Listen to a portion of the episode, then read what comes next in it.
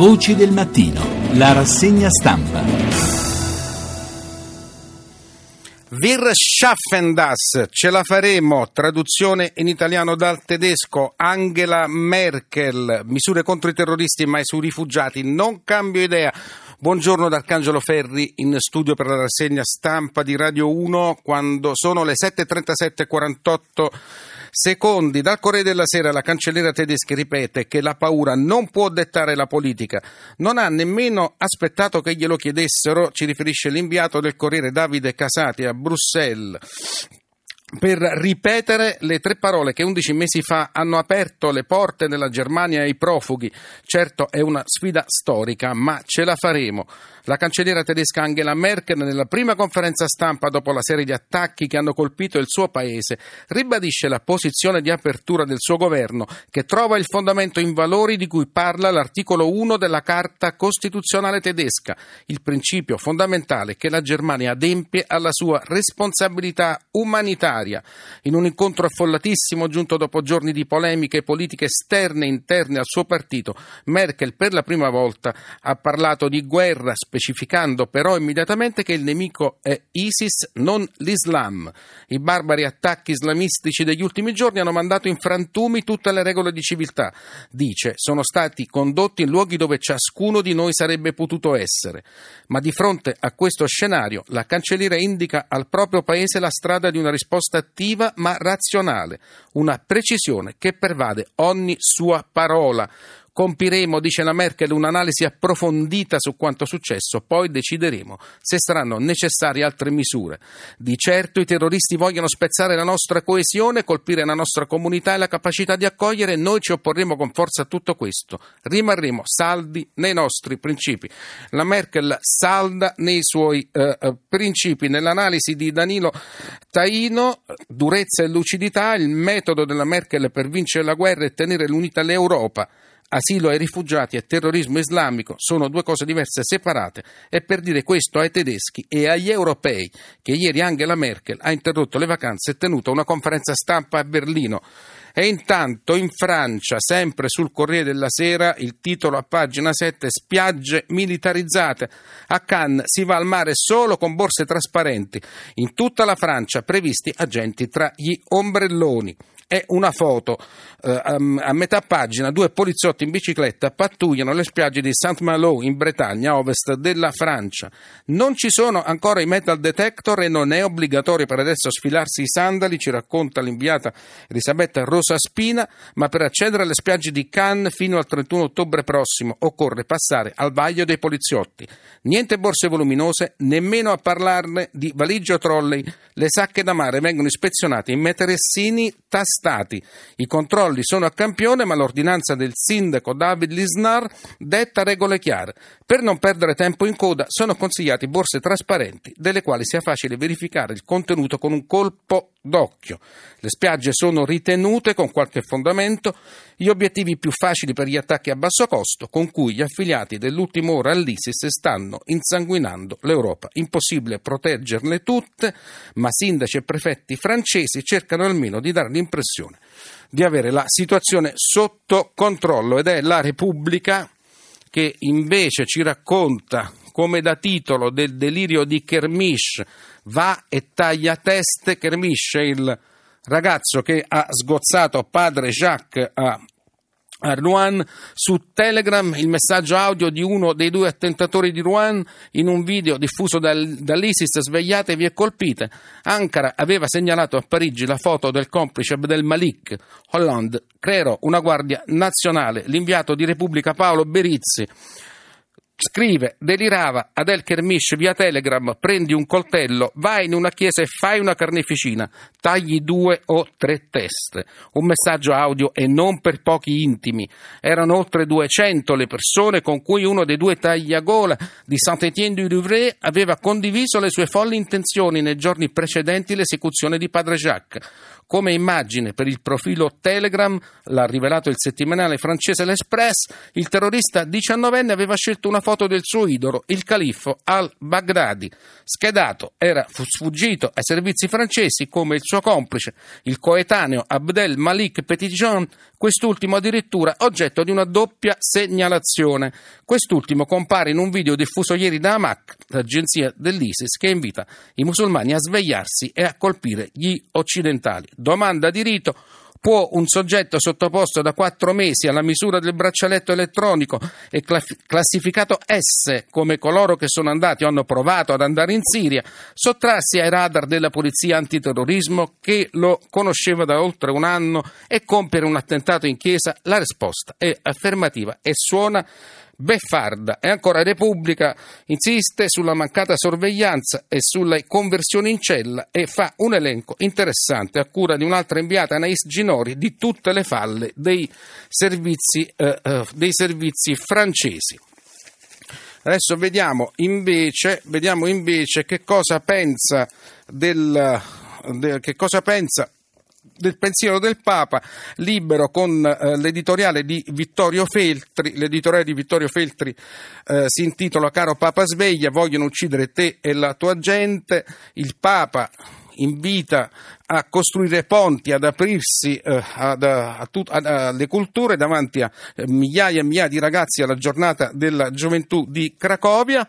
E Feltri dice il Papa ha le sue idee, noi gliele lasciamo tutte, non abbiamo alcuna intenzione, a differenza di Scalfari, di insegnare il pontefice a fare il pontefice, dato che facciamo già fatica a fare il nostro mestiere di cronisti, quindi non entriamo nel merito della sua attività pastorale, ci mancherebbe, però quando lui parla non possiamo fare finta che parli Pinco Pallino, per cui ammettiamo che le sue affermazioni a commento della tragedia in Normandia ci hanno stupito. Egli ha detto davanti al corpo del prete ammazzato nella maniera nota che effettivamente il mondo è in guerra, però non si tratta di guerra di religione, può darsi che abbia ragione, nel caso tuttavia ci dovrebbe spiegare il Santo Padre per quale motivo i terroristi islamisti, non buddisti e neppure atei, abbiano preso di mira e sgozzato un sacerdote cattolico e non un viandante qualsiasi, uno spazzacamino, un rappresentante di commercio, un calciatore. Non è una guerra di religione, allora che roba è? E così, Vittorio Felti, direttore di Libero, sul, su Papa Francesco che conferma che invece non si tratta di una guerra di religione la sorpresa sud, il PIL balza dell'1% meglio del nord, ce lo racconta l'unità, è il tema del giorno. Bianca Di Giovanni scrive un anno eccezionale per il Mezzogiorno, così definisce il 2015 l'ultimo rapporto Svimez presentato ieri alla, alla, presenza del sottosegretario Claudio De Vicenti. I numeri presentati dagli analisti Svimez in realtà dicono già tutto, il PIL è cresciuto dell'1%, lo 0,3 in più della media nazionale, ci sono stati 94.000 occupati in più e dopo sette anni di recessione sono risaliti i consumi e investimenti. Musica per le orecchie del Premier. Virgolettato, quando dicevamo stiamo investendo per ripartire, fummo tacciati come spacciatori sani di ottimismo. Ora il rapporto dice che il Sud è cresciuto più del resto del paese, dichiara da colfiorito Matteo Renzi, mentre De Vincenti annuncia entro la pausa estiva oltre 11 miliardi di nuove risorse per il meridione allocate dal CIPE. Insomma, il Sud riparte, ma non è tutto oro quello che luccica. Leggiamo sempre sull'unità. Il fatto è che anche una ripresa dell'1% colma solo marginalmente il divario divario provocato da sette anni continuati di recessione, un periodo durissimo in cui è aumentata la popolazione povera, è ripresa l'emigrazione, ha dilagato la disoccupazione giovanile, un baratro su cui si sono soffermati gli studiosi Svimez a partire dal direttore Riccardo Padovani che dice la sfida ora è di non lasciare che questa performance del 2015 conservi i caratteri dell'eccezionalità, affidandosi a nuove conduzioni congiunturali favorevoli che tuttavia non sono ripetibili. Se non supportate da precise scelte, da precise scelte politiche. Andiamo a Roma che vive una situazione eh, difficile con la gestione dei rifiuti nelle strade della capitale. Eh, per inciso il giornale radio se ne occuperà nei prossimi giorni con un'inchiesta in tre puntate in tre eh, posti difficili dell'Italia. Il titolo del messaggero è Rifiuti, la denuncia di Fortini, inchiesta antimafia a Roma. Fortini è il presidente di Ama, l'azienda municipalizzata del Campidoglio che si occupa dell'immondizia. È stato ieri cinque ore in procura. Ci sono uh, i primi indagati tra manager del gruppo uh, Cerroni, se ne occupa la direzione distrettuale antimafia uh, di Roma. Al vaglio degli inquirenti eh, ci informa il messaggero. È anche un'ipotesi inquietante che gli impianti producano scarti non conformi alla legge. La frazione organica in uscita potrebbe essere difforme rispetto a quanto prescritto nelle autorizzazioni. Essi indaga, i carabinieri indagano anche su, sugli appalti, gare e, concezioni. Gli inquirenti ipotizzano che gli impianti abbiano smaltito meno materiale di quanto dichiarato.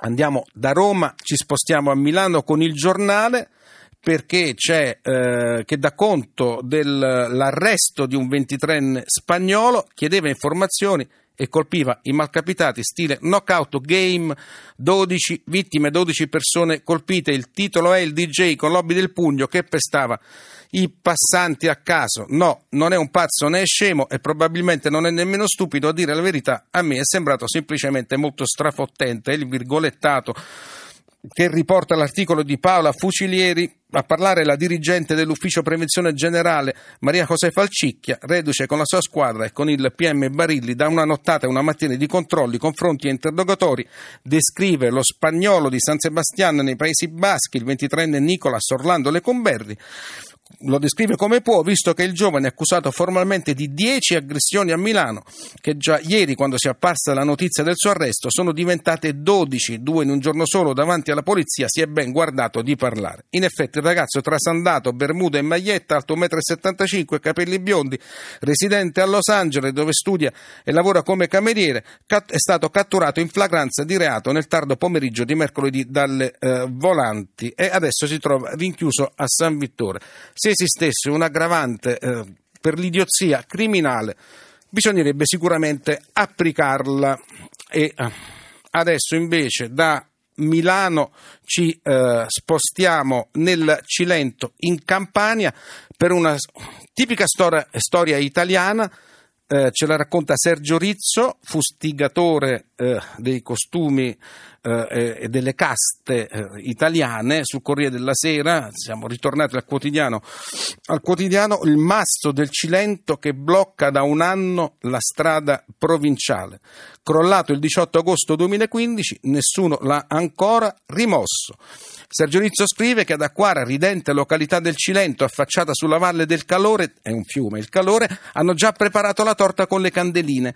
Il 18 agosto le 1500 anime del paese festeggiano il primo compleanno del nuovo arrivato. E chi è il nuovo arrivato? È il Masso che giace al centro della strada, costringendo automobilisti a cambiare strada o a fare una spericolata e, illegata, e, e illegale eh, gymkhana. Pare che siano già stati spesi 30 37.000 euro per un progetto eh, strutturale per mettere in sicurezza il costone in cui il masso è eh, franato o si studia il modo di bypassare eh, l'ostacolo, ma costerebbe eh, molto di più.